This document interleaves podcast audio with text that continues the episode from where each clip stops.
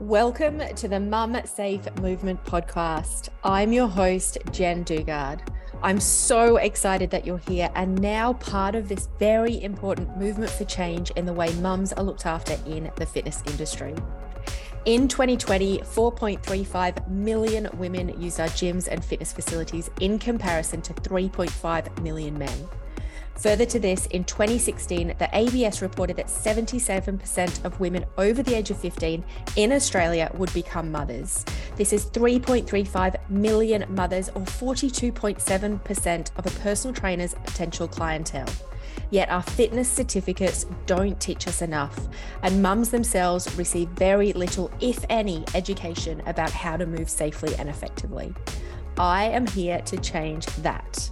This podcast is an accumulation of over 16 years in the fitness industry, a decade working face to face with mums themselves, and teaching thousands of trainers in my Safe Return to Exercise certification. And most recently, bringing mums and trainers together around the Mum Safe brand. This podcast is the next step into raising our voices and bringing mums and the trainers that work with them into the arena to achieve our mission of safe and effective exercise for women at every stage of motherhood. Let's dive in. Welcome to the Mum Safe Movement podcast. I'm your host, Jen Dugard, and today we are talking all things business and becoming known as the go to trainer for mums in your local area. We're doing this by talking to a great friend and mentor of mine, Glen Carlson. Glen is the co founder of Dent Global and is best known for the award winning Key Person of Influence book and Business Accelerator program. This is a program I did back in 2012 when I was looking to become the go to trainer for mums in my local area. And I wrote my book, How to Love Your Body as Much as Your Baby, off the back of doing KPI. Glen has a team of 45 across 12 different time zones. I can only imagine how hard that would be coordinating, everybody. And Dent has shaped the trajectory of hundreds of best selling authors, TED speakers, and multi award winning fast growth companies. Glen's passion is helping entrepreneurs to stand out, scale up, and use their business to make a positive impact in the world, or as he would say, make a dent in the universe. In this podcast episode, we talk about what it means to be a key person of influence and how it applies to all businesses, big and small. We dive into being able to clearly articulate what you do and who you do it for, and how to become known for that thing so that business becomes easier. We talk about the five principles of a key person of influence, and Glen shares a little about his story living on a boat and what led him to do what he does today in helping entrepreneurs and small business owners to create a bigger and more meaningful impact. I wanted to bring Glen to you as he and the Key Person of Influence program had a fundamental impact on the way I created my first business, Body Beyond Baby, and where we are with Mum Safe today. Glen's got an incredible mind, and I know you're going to thoroughly enjoy the contents of today's episode. Let's get stuck in. Glen, welcome to the Mum Safe Movement podcast. Jen Dugard, thank you for having me. I must say, if you uh, if you had told me back in the day that I would be featuring on a Mum Safe podcast, I'd be like, huh. well, you have a, um, a small person in your life. I do have a small person in my life, but I'm I'm not a mum. You're not a mum. and and her mum would actually probably say that I don't keep her as safe as I probably should. It's like, ah, don't worry okay. about the helmet. You'll be, you'll be right. And now you live in Queensland, you don't Go need to worry about the helmet either. So whatever. nice. Um, so I guess given given you just said that the Mum Safe Movement podcast is for trainers that work with mums and also mums themselves. So a lot of our audience are exercise professionals who are working with mums. So it is does have a business element that crosses over very nicely with the technical element in certain episodes. And you're a business episode. Well, thank you for having me. Thank you. So we start every podcast with three questions. Um, so one is to offer us a word to share how you're showing up today. And if it's been a shit fight of a morning, it does not have to be a positive word. The next one is a win. So something you're winning at and something you're working on at the moment. Uh, so, and first of all, I'm very conscious of making sure the response is authentic, but I am genuinely lit, is how I feel. I've been up okay. since four. Creativity has just been for days. I go through these creative sprints where, like, inspiration strikes and it doesn't end. And Sarah knows she's just like, okay, I'm locked in a, I'm locked in a tunnel uh, until uh, until that energy resolves itself through whatever you know creative work needs to be birthed. So feeling lit and excited about having this conversation as well because it's a good chance to get up and go uh, go out, I suppose, as opposed to to going in. Uh, what was the second one? Something cool that just happened or something? A win, yeah. A, a win. win. So a win. Just got back from the UK. We got all of the founders and a bunch of the executive team all in one place. It had been over seven years, we calculated, since we'd all been in the same room together. Had a solid week there of business strategy planning of how to take over the world kind of stuff.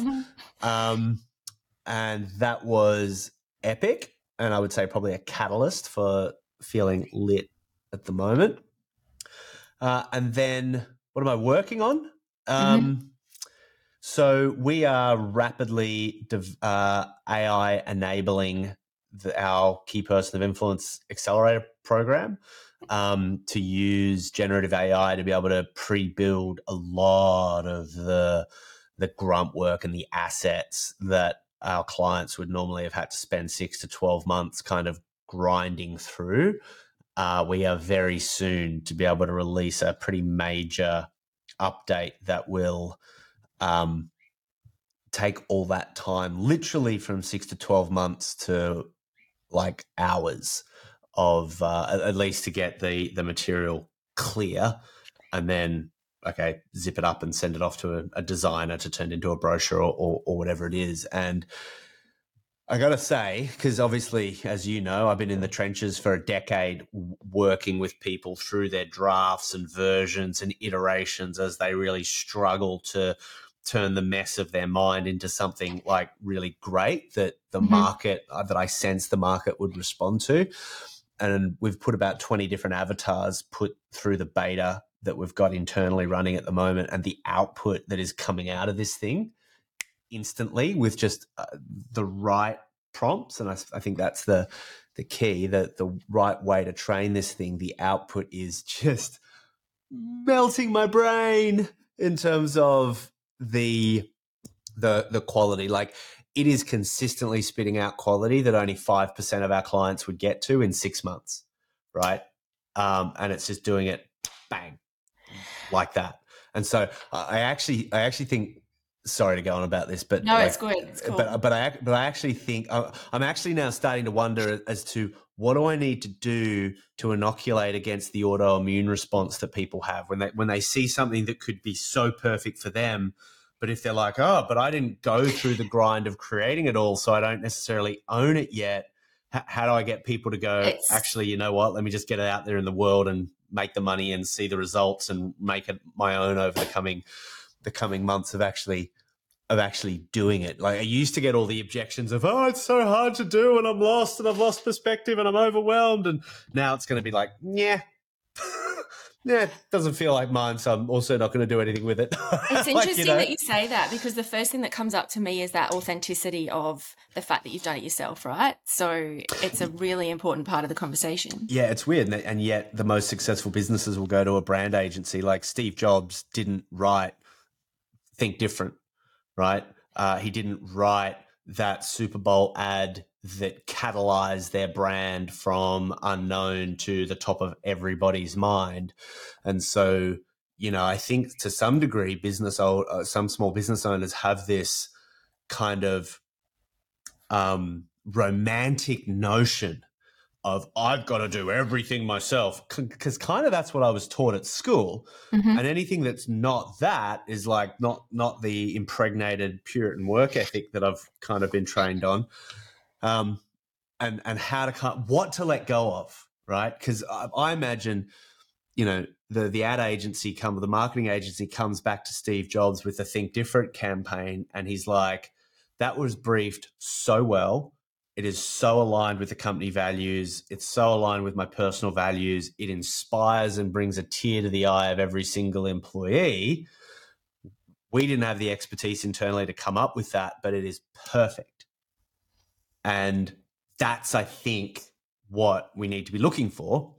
And that's what I hope. My hope is that this system will be able to do that for people where they sit there and go, if I went and spend spent $100,000 on an agency to try and unpack my entire my brand, my assets, my architecture, how it fits together with my purpose and my mission and my values, which it all does. It's all designed to to absolutely do that. But you know, my my real hope is when we get our first beta users on this that they sit there and go, I I, I feel like this is a gift that you know a, a future version of me is coming back and showing me the work that I was to do over the coming years, but give it to me all in one heap. Anyway, food for food for yeah. a future a, a, future Glen. But that's that's kind of what's lighting me up and and what we're working on right now. I think that Glen, what what I got from that was it's what you're creating is leveling the playing field for small business owners. Well, it, it levels the it levels the playing field. Here's the thing: a, a lot of business owners they're really not competing with everyone right? Mm-hmm. They're competing with a small amount of people, and often in their local area. So leveling the playing field is is probably even too big a notion, because um, you know the, the the the playing field isn't necessarily level, still isn't level for them. But to get them get to get small business owners out of their own way, right? Most small business owners are doing it because they've got a craft, they've got an expertise, they've got some sort of a passion that they love doing. And it's not usually like, I love marketing and I love sales and I, I love business systems and design, right? There, there are clearly some people that do love that and they become like MBAs and executives and like the hardcore entrepreneurs for the sake of entrepreneurship, but they don't really care what industry they're in and what they're building. It's the game of business that they love. And that's where you get serial entrepreneurs are often doing different things in different ways. And yet there's this whole much larger, much, much, much larger group of people um, that are the practitioners that love doing the thing. You know, they're the trainers, they're the massage therapists, they're the physios, they're the chiros, they're the real estate agents, they're the, the lawyers that actually love the work. And yet, if they don't build a, a, a good business around that, they'll love themselves doing the work to to broke or to much less mm-hmm wealth and prosperity that they could make if they were able to package that into to some form of a leverage system. And so um, that's a hard shift to make. And I think just the more we can, the more we can get people's fears, doubts, insecurities, and also just lack of knowledge out of their way and go, you just do what you do, wrap this stuff around you, kind of like an Iron Man suit, where all of a sudden, right, in the context of your competitors, you've got superpowers. Mm-hmm. And great, right? It makes it way easier to attract customers, easier to attract a few team. Brand gets cut through. Customers want to buy. They want to buy more from you. They'll buy premium packages because of how you how all this stuff is is working together. And so I think it's less kind of existential than leveling the playing field. It's more like, hang on, there's just a few things that if you get them right in your business, totally lets you win the game. Mm-hmm. Um, you don't necessarily you don't need to become the biggest in the world you don't need to become the biggest in the country you don't need to become the biggest in your state necessarily even to be super successful and yep. prosperous you know so i suppose it's just where you're at yeah all right let's circle around i love that question because it can go anywhere, anywhere. absolutely anywhere um tell us who you are I mean, obviously, we've done your intro, but it sounds very impressive. Mm. Um, tell us a little bit about yourself. Maybe you didn't see the intro that, that was sent to me. Um, tell me a little bit about, you know, what your childhood was like in terms of growing up that led you into entrepreneurship. Yes. When I was then... a child. yeah. Well, you didn't have a traditional childhood, did I didn't, you? No, no, you know that I didn't. Um, well, so I guess I, I, think of myself as I don't think of myself as a business owner. I think of myself as a business geek. Like I'm one of those guys that does love business, but not any kind of business. I I specifically love business that, um, you know, cr- uh, unlocks this sense of freedom, this sense of fulfillment, mm. this sense of or this uh, experience of financial freedom and liberty. Um, and, and that when business is sort of being used as a force for good, like I, I really like that vein of business. And the world I play in isn't with the people that want to build the billion dollar companies. It's the people that want to build the awesome lifestyle businesses, like people like you, right? you want to be the author, the speaker, the commentator. You've got a great business. You're creating cascading leverage. You know, it's meaningful. It's fulfilling. It lets you to do a hell of a lot more of what you want when you want with who you want. Uh, like uh, that's that's the, like the world that I that I play in, and you know, when I think back in terms of like what are some of the relevant markers to lead me here, the the first is definitely um, when I was a kid. So between uh, when I was six, from six to fourteen, my family sailed around the world for seven years. So my dad was in the navy, he was mm-hmm. a shipwright building boats, and my mum was a hairdresser. And dad went to my nana, who's who's since passed, but my mother's mum, and said, like. I'm obviously paraphrasing. I, wasn't there, but uh, but said like there's something missing. Like it's it's not family. It's like family's good. Um, works eh, like I like what I do, but like there's something bigger than that missing. And my nana, and I hear this story, like it just inspired me so much the first time I heard it. She just said, "Well, what would you do if you weren't afraid?" Hmm. And she didn't say it as a rhetorical question, right? She's like, "No, no." what would you do? Right? Wouldn't let him off the hook. And he squirmed and then kind of went, oh, I'd retire from the Navy, build a boat and sail around the world with uh, with Gloria and Glen. She just stayed silent. Shut shut the, shut the hell up, right? to the point where like she could watch him, his face kind of contort and recalibrate, and it's like ching. Oh, thanks, mum. Kind of kind of a thing. Uh, mum in law and off he went and did just that. And so I was 14 by the time I I came home. And so why is this relevant? Well, like you got to imagine a kid standing, you know, at the bottom of the pyramids, standing at the top of the World Trade Center, you know, in Cyprus when the first Gulf War broke out, um, in Galapagos patting hundred year old tortoises, you know, like like real freedom, real adventure, mm. um, and freedom right? Like we don't like where we are, we pull up the anchor, we go somewhere else, right? Weather permitting, but that was about it. Like real freedom, freedom to a, a, level that I don't think most people ever get, and it was just built into my my my kind of brain as like, oh, this is life. Then we came back to Australia to a large degree because I was like, I want to go to school. This is lonely, right? Because it was the other side of the coin. It wasn't all all you know raspberries and rainbows. And we got back to Australia, and my parents like hit the the the commercial reality of trying to from a from zero momentum standing start get set back up again in Australia. Like we weren't wealthy. I was wearing secondhand clothes till I was sixteen. We were doing this on dad's pension, which is not the kind of money that you just go out and start buying new houses with and setting up schools and furniture and like a like we didn't have that kind of um, abundance at the time. And I saw both of my parents grind, like mm. really grind.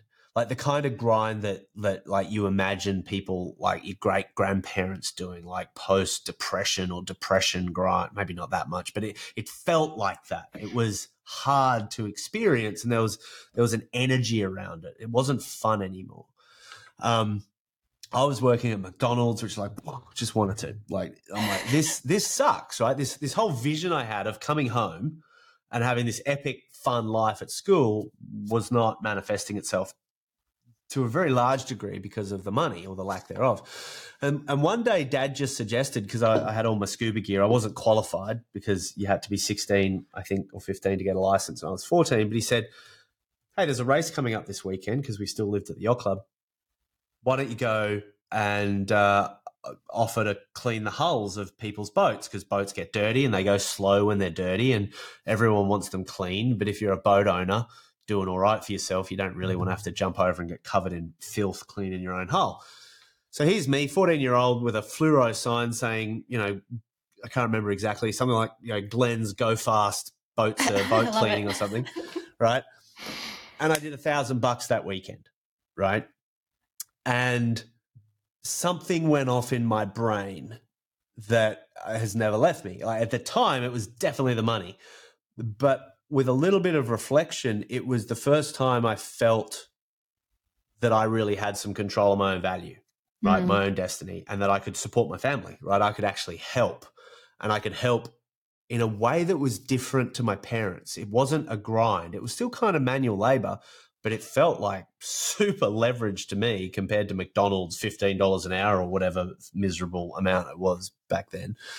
And so this was this sort of epiphany that, oh, while, and this is on reflection, I didn't think this at the time, but while my dad's vehicle for freedom and adventure was a boat, it was then that my vehicle for freedom and adventure became the business and business okay. in general. And I'm like, I want to know everything there is to know about this boat, right? I mm-hmm. want to know how to sail this business. I want to know how to fix this business. I want to know everything there is to know about. In the same way that dad knows everything there is to know about sailing and navigating and building boats, I applied myself to doing that for business. And so now we've built, you know, programs and accelerators and tools and bits of technology and all sorts of stuff that that helps other entrepreneurs on on their journey, but that's kind of where it where it started, I suppose. I like it. I like the boat story. I um while you were talking, I was thinking about becoming a key person of influence and trying to then link up your boat story to the business that you're in now because I know there's been businesses along the way and if we had 4 hours we could talk about all of them but we don't. So from an outsider looking in, you're now known as the entrepreneur or the, the key person of influence in helping other people to become key persons of influence. Mm. Let's start to go down that road. Does that sound about yeah, yeah, totally. Right. So, definitely, my business partner, Daniel Priestley, wrote a book called Become a Key Person of Influence. And look, the short story is um, I just cared about building awesome businesses, right? Mm-hmm. And helping others build awesome businesses. And when I was young, early 20s, was really agnostic, still am pretty agnostic in terms of how to do that best. Um, and so I read every book, and there's different approaches. Like you got to build a great culture, and it's all about the right team. And no, no, you read the E Myth, and it's all about systems and getting that right, so you can work on the business, not in the business. All these sorts of things. And a very long story short, we found that like by far out of all of the strategies that we see working especially for businesses under about 3 million in revenue so small little businesses that want to grow including like super startups is there is something like incredibly powerful about the founder brand the personal mm-hmm. brand of the business owner we would call it the key person of influence um, like over and over and over and over, we just saw businesses that would start up and scale up so much faster when the business owner was willing to be the one out the front, publicly kind of evangelizing their vision, their values, and the value proposition of the company. Not in a look at me, I need attention kind of way, but in a hey, I got like my own version of the cure to cancer right here, and I'm here telling everyone about it type of an energy. Um, so really quite selfless in its approach. Like I'm visible not because I want to be, but because I need to be to get your attention to help you understand that I've I've got this thing that can that can help you, right? Because if you genuinely had something that could help so many people, got to ask the question, well, why are you hiding behind your business? You know, what's what's the real motivation there, right? So that's a whole that's a whole other story. And so when we discovered that Oh, and, and, a big part of it is trust, right? P- people need to trust, feel trust before they're going to want to buy something from someone. Um, and usually that trust is built in like, or it used to be that trust was built in like, well, let's have a meeting and then another meeting and then another, let me send you a proposal and then let's have a conversation about that proposal. And it's kind of like in those meetings, trust is being built. It's like, oh, this person's consistent. I like their stories and they're still around and their team are good. Oh, okay, we trust them enough to buy from them. takes forever. and that and that operational drag that comes from that time invested to try and get to that one sale, the amount of unpaid energy to get to that one sale, if you were to actually add that up as a cost, not only is the business going backwards, but the business, of course, isn't growing because the founder is having to, the owner is having to compensate with so much of their own time. And then they hire salespeople to try and compensate with that, but then they're not very effective and they're very expensive. So that becomes a huge cost as well. And so there are all these sort of invisible forces that keep a business small. The founder brand takes, leverages all that trust through through platforms like you know media platforms like YouTube and Facebook and like whatever TikTok like whatever floats your boat wh- wherever their audience is, where their audience can watch them and listen to them and read stuff of theirs, and uh, you know listen to podcasts and, and all this sort of stuff to build this relationship and build this trust in advance in a way that takes no time of the founder other than the production of you know those particular assets that do that particular work and so what we found is that in this overall mission of just building cool businesses if we if we found someone that was already good at what they do but they'd hit a plateau mm-hmm. and then we wrap them in this you know methodology that we developed for building that founder brand for becoming that key person of influence poof, they'd pop like the best and you kind of hear that until you see it until you're in you know you're in the community you see the pops happen. But it is literally like i am no green thumb. I'd like to think i was but we, we tend to kill plants in this family. Um, you know you leave a plant inside for too long and it just starts to go go grey and then brown and it's like oh poor little thing. And then you just stick it outside. That's all you do and it just all turns on again. Like that like often night and day you, get someone that's good at what they do they apply these principles it's just like sticking them out in the sun and just poof, everything turns on for them and that's super fulfilling. It's super rewarding. Um, and so that's the that's the book. That's our program. We run accelerators. When I was talking at the start about all the AI stuff, that's all being built into um, how we produce those key people of influence.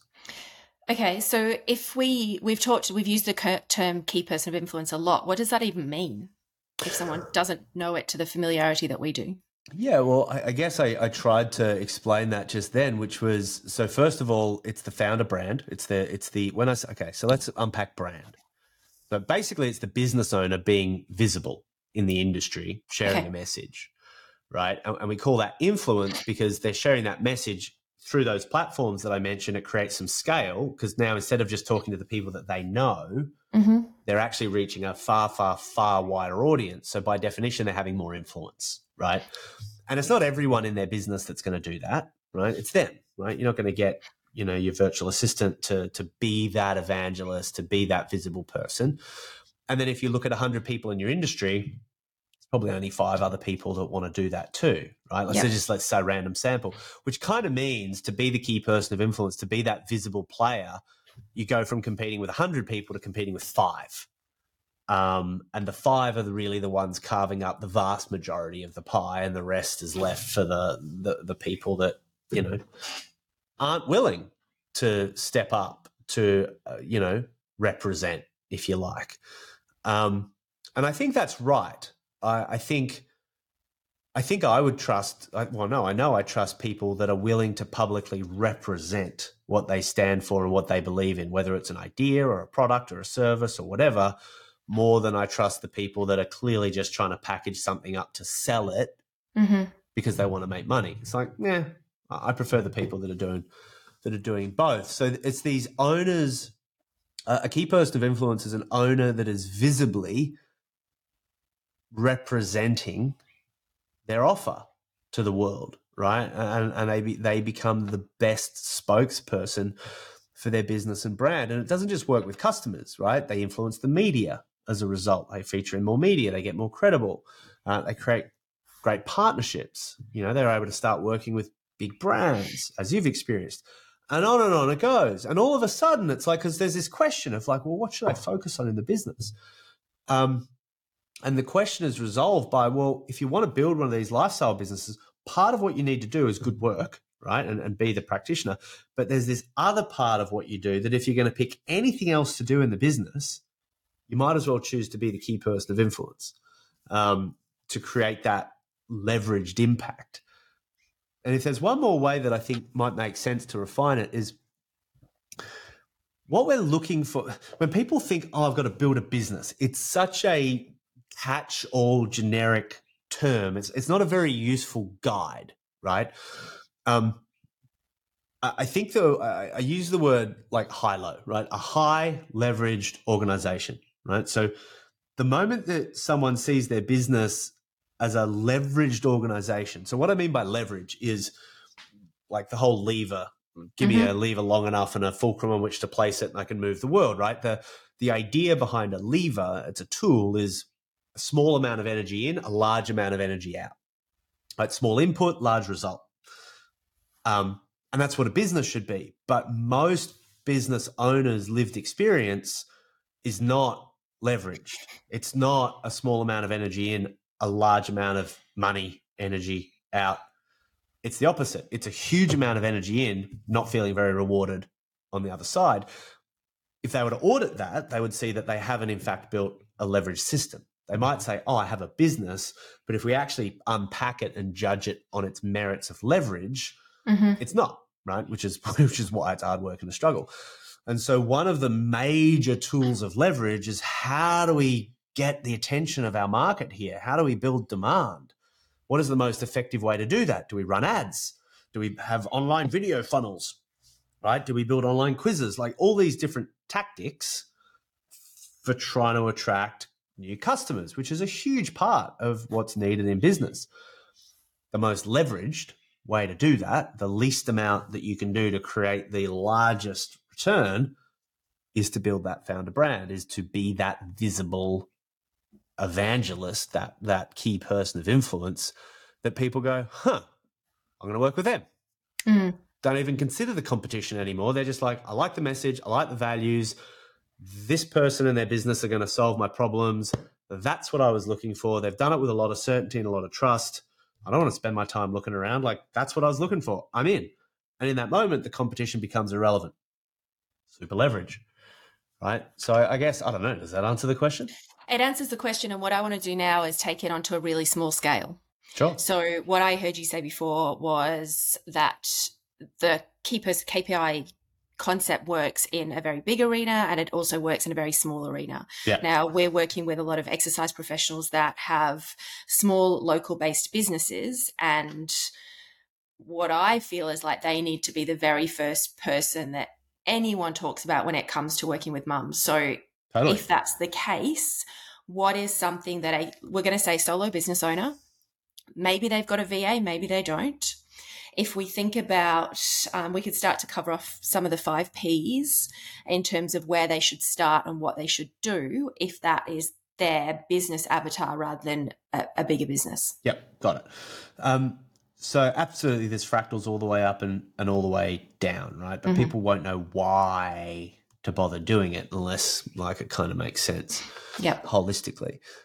So I think you'd agree, like let's go super specific for your listeners. I think you'd agree that even if you're in the local area, when it comes to like being a new mum and all mm-hmm. of the concerns of getting one's body back in order, because not just the outer body, right? The inner body um, in order after that, um, they're going to Google, right? Like, mm-hmm. is, is, like, can I? Is this person who I'm going to trust my everything um, with?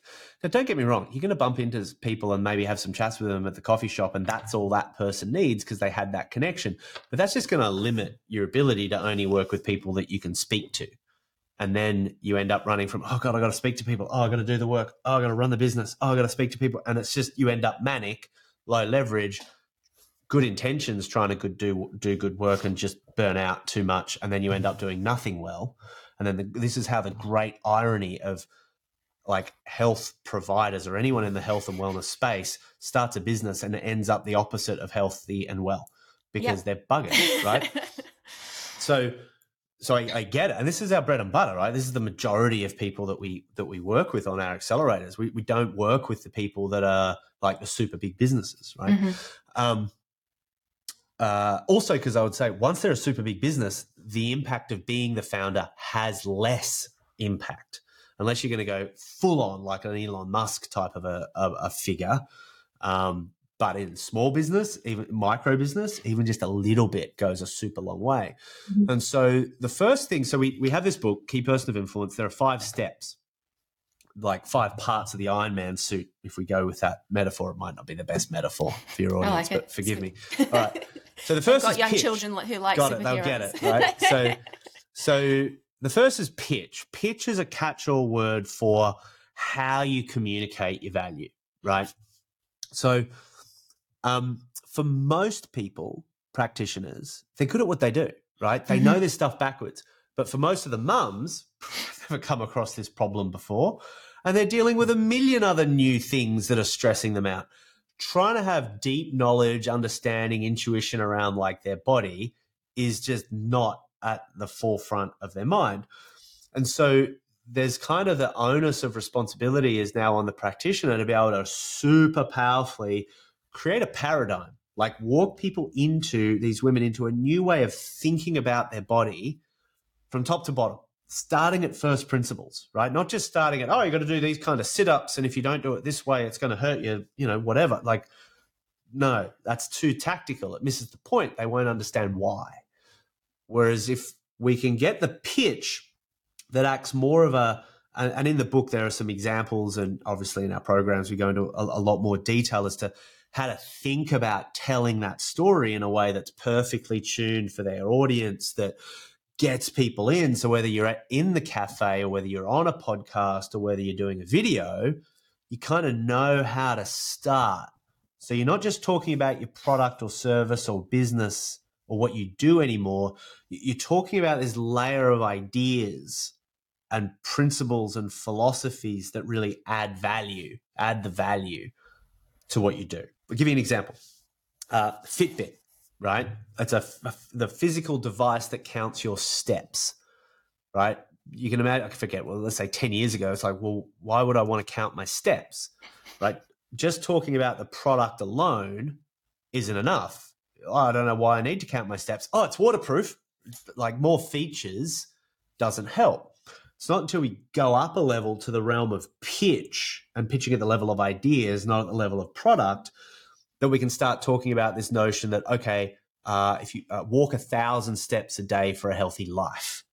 And it's mm-hmm. like, oh, I don't have to go to the like gym or CrossFit or whatever. Now, regardless of what anyone's opinions are about CrossFit or its uh, not CrossFit, sorry, um, Fitbit or its claims, that's not what I'm talking about. I'm just talking about that when someone gets it in their head of, oh, I'd be fitter, healthier, and happier if I walk 10,000 steps a day. You know what? I'm going to commit to that. I'm going to do it. They go out and they start walking. They're like, how many steps is this, Bob? I don't know, John. And it's like, ah, oh, shit, we need one of those step counters. And all of a sudden, the right pitch leads to a natural desire for the right product. Um, that can also show up in a way where it's like the right pitch can help a woman understand why a traditional approach to fitness is just no longer off the table. Mm. Forget about it. And all of a sudden, there is a new paradigm required, at least for the coming years, that is like non negotiable if they want to achieve, you know, X, Y, and Z. So, so simply that, like, for, forget about being the the the visible evangelist. Just being able to guide people into that story is not just going to make them want to work with you faster. It's going to make them want to commit to the process for the longer haul. They're going to be more motivated, not just for the next day or two, but for the next months because you've helped them see the world quite differently. Does that mm. make sense? It does make sense. I'm trying to think about how to simplify it even further. So, for example, if I said, Hey, my name's Jen, I'm a personal trainer specializing in making sure all mums return to exercise safely and effectively. Well, great. That's an answer to how you how you do what you do. That's like okay, so that's super tactical. Right? Okay, that's cool. like walk into a room and like, oh, how do you answer the question? What do you do? Yep. Um, uh, the, like that's a great first step, but I wouldn't say that's necessarily going to be the thing that's going to bring a huge amount of of transformation. That's definitely part of it. Um, and I and I guess this also plays to a level of motivation, right? Mm-hmm. Like, would you say that your listeners want to make an impact? Absolutely. Yeah, great. So if I my, my concern that is if, if I start talking about how to walk into a shop and answer the question, what do you do? I think it's hard for people to connect to how does that lead to me creating an impact? I get it, I could do that. But like I guess what I want to try and convey is where the influence actually comes from. Does it require you to be able to walk in and, and be able to answer the question, what do you do? Absolutely. Right. Mm-hmm. But then what? Right? Because I think most people can answer that these days. I don't right? know that they But- can, but I'm No? happy to keep going on with because I think what I just articulated there was an if they can't even answer that, they got to nail that first, right? Oh, look, okay, okay, that's beautiful, right? Absolutely. Thank you for thank you for thank you for framing that up.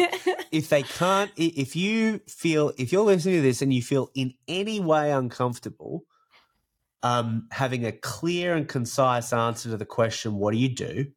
where you can say it in the same way to your family, to your friends at a dinner party, and to a total stranger at a networking event or someone that you meet at a cafe. If that is not just step one, easy, you absolutely want to solve that, right? Yep. Um, that that is that is the starting point of this whole whole thing, and I would say, and thank you, Jen. It is the first signal that oh, uh, we're a bit off track here. I need to I need to I need to think this through and get this right. You go through the process of being able to get that right, and we if you Mhm. want, Jen, we can get into like how to do that. Um, we can we I can give some I can give some tips on that, but that then becomes the door to this Yep. much larger opportunity to change the way people think as opposed to just like oh i get what you do you're like a trainer but for mums um, it's like oh i see the world differently now and i guess that's the that's the dream So why don't we talk about that? Because I think the other bit, like, there's plenty enough stuff floating around on the things that I've put out into the world to help people to articulate that sentence. If they wanted to start to go that little bit deeper, what Mm. are, let's say, two or three? And I know we can't, you know, you guys do workshops on this that take an hour in itself, but what would be three things that they could think about or a, an architecture that they can consider? what to be able to go deeper into their That pitch and start changing the way start changing the way people think about the problem Absolutely. Oh, that is that is a deep one. Let me try and think about how I can do this in a concise way. And if we can't, Um, that's fine. No, here it is. So the sentence starter is this, right? This is just a very a simple approach, but it's, it's probably as good as we'll be able to get on a, on a like short it. podcast. Yeah. Is this? Um, uh, if you think it's about fitness for mums, Mm-hmm. you've missed the point. Right. So so the the the the the architecture there, if you think it's about blank and in that blank is your own explanation of what you do. Right. So so we run business accelerators. So I would say if, if you think it's about doing a business accelerator, right, or some business course, you've missed the point. Mm-hmm. Now, if we just freeze frame on that, right? Because often we're so close to what we do, we miss the forest from the trees. And we get so focused on, no, but I am a, a fitness trainer and coach, but specifically for mums. And that, that is what it's all about. It's like, no, no, you've missed the point. No, no, no, it really is. Right. And it's kind of like we stay stuck at that functional level. Mm-hmm. So one of the one of the things I learned is no one, I mean, not my family, what have you, but like the market, they don't care about me, they don't care about my product, they don't care about my service. What they care about is what they want. They care about the result, the outcome, solving their problems, getting more of what they want, right? That is all they care about. That is where they perceive all of the value. Working with me in whatever way my product or service shows up um, is just a means to an end, right? So this question, like if you think it's about my product or service, right? If you Mhm. think it's about this thing that I do, you've missed the point. What that does is it kind of like in the in the practitioner's own mind, it's like okay, it's not about that. Which, by the way, is the thing that you'd introduce yourself at the cafe about. Like, so, so you, you know, I'm a, I'm a coach and I help mums. Great, that's that first layer Mm-hmm. to go to the next layer, it's like, but it's not about that. Oh, what is it about? And all of a sudden, that doorway opens for us to start this story about what it really is. And again, there's there's no super magic around this. Like in the same way that Fitbit was ten thousand steps to a healthy life, it's kind of like already setting the scene of the destination. If you think that your customer is trying to get to a destination, not a physical one, they're not trying to get from Melbourne to Sydney, but pota- potentially an emotional one, certainly a physical one, Mm. right? What is that? where are they trying to get to? Right? To the point where you just don't articulate a list of benefits. Oh, they feel fit and healthy, and oh, they feel energetically good, and oh, you know, their their body feels like it did before birth. And you can kind of create this like, oh, I'm just gonna be a robot that goes through a list of dot points because I, I have no real sophistication in being able to consolidate that or condense that into a real powerful message. Mm-hmm. Right. And again, I can't I don't have the space to be able to yeah. go there's, there's a fair bit of pre-work that needs to happen to have all the stuff unpacked to be able to do that. But when you're able to transition from what you do to, but if you think it's about that, you've missed the point, to it's really about this thing that you're trying to achieve. And then you can go off and explain some of the mistakes that people make that stop them from achieving that. And you start building this more of a mental model that your audience are then able to go, oh, I make those mistakes. I thought I'd just go to CrossFit, but I'd wait a couple more months. I just thought I'd be fine. It's like, oh, yeah, the little gap between my muscles is a bit wider than it used to be, but I just thought if I started doing lots of crunches, that'd tighten back up all nicely. You know, I didn't even know that's not how it worked. So all of a sudden, there are these light bulbs hmm. that are going off in your your potential prospects, your market, your audience's head. And here's the thing about a light bulb moment: we all talk about connection, right? How do we create more connection? Well, the thing that actually the the the physiological cascade that actually creates connection is to a large part dopamine. Like dopamine's the big connection. Mum has a baby in her arms for the first time, just given birth, largest dopamine cascade she's ever going to have in her entire life. Connection. Um, it happens the same in marketing. If you're able to provide someone with an insight, mm-hmm. an insight, a revelation, right, creates a dopamine cascade. Uh, people are familiar with probably Simon Sinek, the start with why guy, right? Yep. Everyone had this big epiphany around, oh, I've got to start with why, right? It's just the way that he said it, the way that he articulated it, his style, etc. Let everyone boof, have that light bulb moment, and all of a sudden, everyone feel very felt very connected to his message. So what's kind of interesting is when we go beyond the functional of this is what I do, and we get up into the layer of, and this is why it matters, mm-hmm.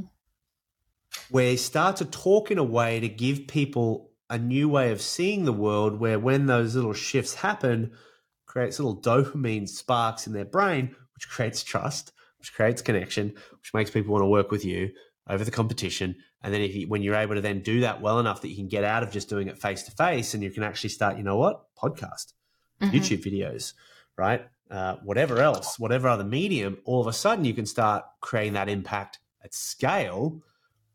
That's what the first two steps of our methodology are. It's like get the pitch right beyond just the functional and up into the vital, but also get the delivery of that out, the publishing of that out to the world right. So it goes pitch, publish, then it's about make sure that you've got some good products to offer beyond just your time. Otherwise, you'll very quickly still burn yourself out. You won't have to be running mm. around doing so much sales.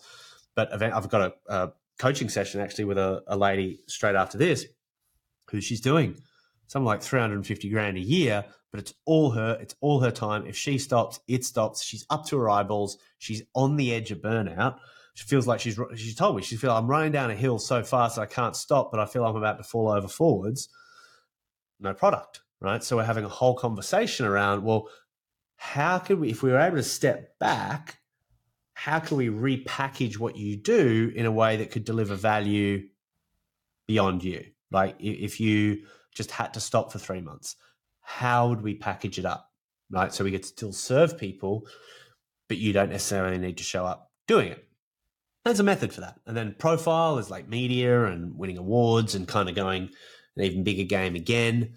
Um, you can even probably think of um, profile as like five star Google reviews for sure, like any mm-hmm. social proof type stuff that you can develop that signals to the world that you're safe, right? Very quickly, shorthand. So a new mum can go, oh, I'd really love to message. And then I got online and, oh, 300 five star reviews. And she was on you know the Joe Rogan podcast or whoever, and like, oh, like okay, like of course I'm going to work with this person. I'm, not going to keep googling around. Like they're they're it. They're the person. So if you've got someone that is, let's say they are known in their local area and maybe they have been going out doing the footwork, they've put flyers out there, they've got, you know, their cars branded, they've done all of that kind of thing. What would you if if they were then going, I'm at capacity, I'm running this many sessions a week, and they want to step into that next product, what would the product look like and what how do they move if they've not done a lot of that online stuff what is the key things that they should yeah. be going out and publishing so there's a lot behind that but the first thing i would say is that uh, don't think of it as a single product it's a product ecosystem so we say yep. products don't make money product ecosystems make money mm-hmm. excuse me the first products to get right are oh hello puppy hello dog. puppy hello if you can't see it, my little blue heeler's just jumped up to say hello. Just I just need a little pat. Every now and again, I just need a little pat. We've normally got okay. Rosie in the background, but she's not here. Then I'll be okay. All right, off you get. Good girl. Um, is is to make sure you've got like we would say, and I appreciate this might be going a little bit far too fast, but like you've got a special report out in the market, maybe a book, you've got some videos, you've got like an online quiz, or you know some some elements. Maybe you do a, a keynote talk on a regular basis that you can promote, and people can come along to that without them having to, you know, fully sign up to work with you. You've got these these products that make it very easy for you to promote yourself or your offer, and for others to promote you right? So I can say, oh, you know, Jen does this talk every two weeks down at the local gym after hours. You should go check it out. As opposed to, oh, you should sign up with Jen. She does that. It's like it's a got totally it. different level of commitment, and we want to make sure we've got enough products on the on the sales and marketing side that that are super low commitment and yet mm-hmm. super high value. Once you've got those and you're starting to experience, oh, I don't have to spend any time looking for new business anymore. Okay, that's enough. Off. Off. I don't. I don't have to run attract a new business anymore. I've got the things that's doing that. Instantly, you've probably got now another at least five to ten hours a week, right? If you're not putting having to put really any of your mindset towards that, so now you've got the time to think about. Okay, now how do I solve the fact that I am the the main reason that people show up to to get help. Like I'm the one doing the work, I'm the one doing the groups, I'm the one doing the sessions, etc. Um, without that, there's just too much to do, and you don't have the resources you need to to put the things in place that you would need to be able to grow and, and ultimately scale. And we don't need to scale like a fifty million dollar business, right? This is the thing. M- most people don't realize that for the sake of having a team of you know three or four people some online tools some media tools. Hey don't want to say it but like playing around with some ai tools these days mm-hmm. is it really is possible to have a highly leveraged um, small business making millions potentially in revenue with a team of less than five people right? Super easy to manage around the kitchen table. Everyone's cool. Everyone's having fun. Everyone knows what they're doing and and that's great. So to be honest, Jen, that has kind of got to come first. There's got to be this like, you know what? I want that. Um, th- th- there's kind of got to be a vision to grow into that is somewhat compelling and somewhat exciting. That that is the catalyst for the reason to innovate the product. Because I don't know if that's not there, it's like, oh well, like it, it kind of requires some magic, right? From from the founder. Like people can just show up and do the work, great, but to to really kind of innovate something that goes beyond you, that mm-hmm. requires mm-hmm. another level of creative energy, I think. And so there's got to be a reason, right? And so if people have got that reason, um, then I don't know. This starts to get a little a little abstract, but I'll, I'll go abstract and then I'll try and make it practical. Um, the moment you realize people don't want you, they want the result you deliver. Mm-hmm. Actually, another way another way to say it, right? Used to be that you know you had to go to the local yoga class, and if five years ago someone said, "Oh, I'm doing like an online yoga thing," it would have been like, "What the f? Get out of here! No way!" Right now, some of the most like billion dollar apps are total fitness yoga apps, stuff that you your mindset would have been, oh, I have to show up in person to do that. It's like, no, no, no, no, no, no, no, you don't. What do people want? Well, clearly, people want a routine, they want a framework, they want some cool music, right? They want to be able to do stuff in the comfort of their own home that's convenient. They don't have to spend $300 on fitness wear to look the part and feel uncomfortable. You know, this is what they want. Is there a way to package that up without having to say, oh, but I'm a yoga instructor and they need me? It's like, well, there absolutely is ways to be able to do that. And the market has definitely shown that. So I'm not saying that the solution is to go and build a billion dollar app, right? Mm-hmm. What I'm saying is like to start to get comfortable with the fact that there are definitely other ways to deliver value. An easy way to start thinking about it could be some online courses, some online media that is paired with you. So if you would normally have to do 10 pieces of work with a customer to help them get a result, can you find a way where they do 30% of that, three of those 10 pieces in some online modules that mm-hmm. you've created that's private and that's unique and that's talking to them?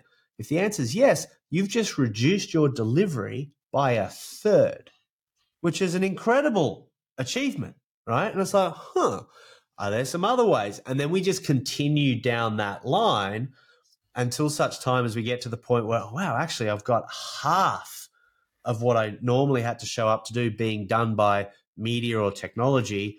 Now I can potentially look at even having someone else come in and they don't have to be like as good as me because I've now they're supported like they've got this crutch that is all this other media that I've created, these other tools that I've created. So now they can help people get just the same kind of result that I used to have to do because they're supported with all these tools that I've created. Now I can just go on a goddamn holiday for six weeks and people are still getting value. And I can afford to pay this person because there's a surplus. And you're seeing kind of how this is starting to evolve? Yeah, I am. And I, I like it. And one of the biggest things that I think people object to when you start to, not necessarily the online stuff, because you create it, you're still the face of it, you deliver it to one to many instead of individually. How do you then, if you've got a personal brand that's built around you, introduce other people into the business and for other people to go, oh, okay, it's okay that it's delivered by other people? Yeah, so that's a great question. So the answer is um, when you go on a Virgin flight, do you expect Branson to be flying the thing? Well, I'd like him to be sat next to me so we can have a chat, but no, yeah. I get your point. of course not. Right. Now, there's a difference though, because if you go to a Tony Robbins conference and Tony's and it wasn't Tony Robbins there, yep. you feel like shit. Right. Yeah. So so there's some nuance here. Right. What is it? And it's easy to say, oh, but Tony's doing training, Branson's selling a physical product, right? What if that misses the nuance, right? What Branson is actually doing is Branson is out there being the evangelist, getting the attention. Mm-hmm. And then when people essentially go, You've got my attention, now what do I do with it? He's like, There's a cool airline, go check it out. It's built with all my values and my uh, my oversight. It's going to deliver on the promises that I'm making up here. okay, we go to that product. At no point has he said, Come with me mm. right? He said, go there. Whereas Robbins has said, hey, if you want to change your life, come with me. And it's like, I read your book, I listen to your stuff, you're amazing, you're inspiring, you're the guy, you're promoting yourself as the guy. So I'm sold, right? He got what he pitched for. He sold himself as the solution. Branson didn't sell himself as the solution. He sold his airline as the solution, right? So the way that Dan, myself at Dent have done it is we've never run around saying, I, Glen, have the answers. I, Daniel, have the answers. We have always said we've got a cohort of over 25 entrepreneurs from all around the world that are multi-million dollar revenue businesses that have built incredible brands they've created tr- incredible breakthroughs you're going to learn from them they've got subject matter expertise in all these different areas et cetera, et cetera, et etc so and so you're the you've created the program that fixes the problem. We've created the we've created the program that fixes the problem, and I can choose to participate and be a part of that program or not. right? So there are some times where we deliver the program where I'm heavily involved just based on my schedule. There are mm-hmm. some times where I'm not involved at all. And the experience scores, the results, the output is identical. So, but the, the point, the question you ask though is how do we not get trapped in it? It's a pitching question. Mm. So when you're pitching, you've got to be very, very careful. Am I pitching that I've built a system, a process that is more reliable than any human to get a result? And here's whether it's an app or a program or a workshop or a, something or are you pitching, I have the skills and the expertise, you should trust me and I will work with you on doing it and I will make sure it happens? Because if you do it that way, people are, like, okay, I'll buy that. I'm buying you. Mm-hmm. As opposed to, oh yeah, I'll have that. I'm buying that. And it's a, it's a, it might be subtle, but it's a big deal the way you redirect people's focus from that. And so what that means is you can become super famous as the key person of influence and not be involved at all in delivering part of what you've created. So Simon Sinek has an entire online platform now that mm-hmm. corporates and business $18 million a year in revenue. He doesn't deliver it. It's it's all been packaged and online and its tools and its algorithms and it's got some AI in there now and it does all this kind of stuff to help you find your why and help you become, you know, an infinite game player and all these things that he does. He just talks about it, doesn't deliver it. So there is this kind of journey of recognizing, oh, so, keep in mind, Simon used to be a consultant, right? People bought him to come in and do the work. And so he realized that, oh, okay, he needed to transition. So now he doesn't pitch him as the solution, he pitches this great tool platform as the solution. Still the evangelist, just not pitching mm. himself into the into the equation. I really like this, and I think it will resonate with exercise professionals because they create programs that create the solution. So if they can get a bit tighter around, so we sell MumSafe, we sell a MumSafe membership to trainers, and we help them to become the go-to trainer for mums in their area and upskill and all that kind of stuff in their technical education. I don't actually need to be doing that, and if I thought I actually had the answers to all of that, then I'd be fooling myself anyway. Yep. Cool. Cool. One last thing to start to wrap us up, Glen, because I'm very aware of your valuable time. If any of our team MumSafe trainers were going out in the community to create a partnership, who would they be doing it with? Doesn't have to be a long answer. We'll cover this one off quickly.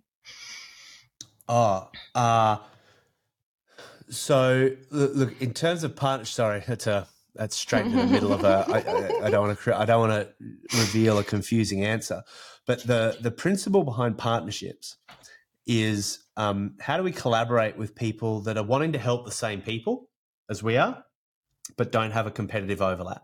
Mm-hmm. So it'd be very difficult to be a mum safe practitioner wanting to collaborate with another mum safe practitioner. We do that a lot too, though. So we're turning that on its head. Well, great. So you, we'll if you, if, well, no, that's fine. If you've got a cool particular way of doing that, but if they're both, the, the reality is, if they're both in the same area and there's only mm-hmm. one person that's going to spend some money, and they're going to choose one of you, it does become a zero sum game. Um, in that in that space, different geographies, different niches, all that sort of stuff totally changes that up. Wait, off. Um, but I would say the way we look for it is same target market, trying to help the same people, but no competitive overlap. So the way to think about a great partnership would be um, who has your ideal customer spent money with in the last six months, mm-hmm. right? So, you know, maybe they've spent money with a doula, right? Or a baby coach or like whatever, right? Or the local, the local baby supply store. All right. Well, they become good opportunities to go and have a conversation with and going, hey, you've got the same, you've got the attention of people, of, of new mums, right, essentially, or mums that are even uh, preparing to get pregnant. I help them in this particular way we try to help the same people. There's no competitive overlap. Should we have a conversation about how we could potentially support each other? Simple as that. Nice. Simples. All right. If anyone has enjoyed, I'm sure they have enjoyed, and I've got all these questions that I haven't even got to because we got deep into all the other things.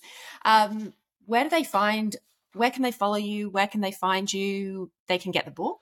Well, remember, Jen, it's not about me. Uh, I know, they can, well, they, it kind of is. They can Google me. You, Google, you can Google Glen Carlson. You can Google my business partner, Daniel Priestley. You can Google key person of influence. Um, and uh, look, if you want to shoot me an email, my email is glen, G L E N, at dent.global.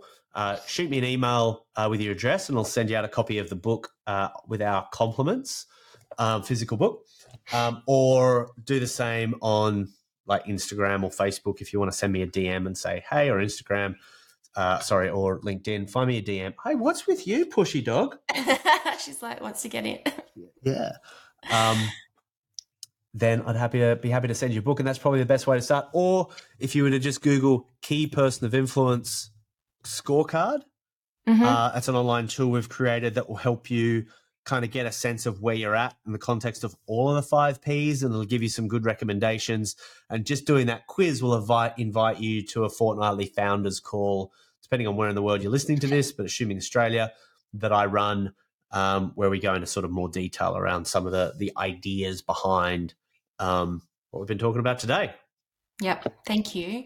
Before we finish off, I just wanted to say a huge thank you. So, you and I met now over 10 years ago. I was doing the maths the other day. I, re- I re- released my book in 2013. Um, and was it must have been 2012 the very well, first I think you're in our first you're in our first Sydney SG1. group I think SG1 yeah, yeah. very yeah. very very very very first key person of influence experience in Sydney which is yeah. wild it's crazy and I think that if people, there'll be some people listening that go, wow, I can really notice the through lines of the way that I deliver things and what I've done.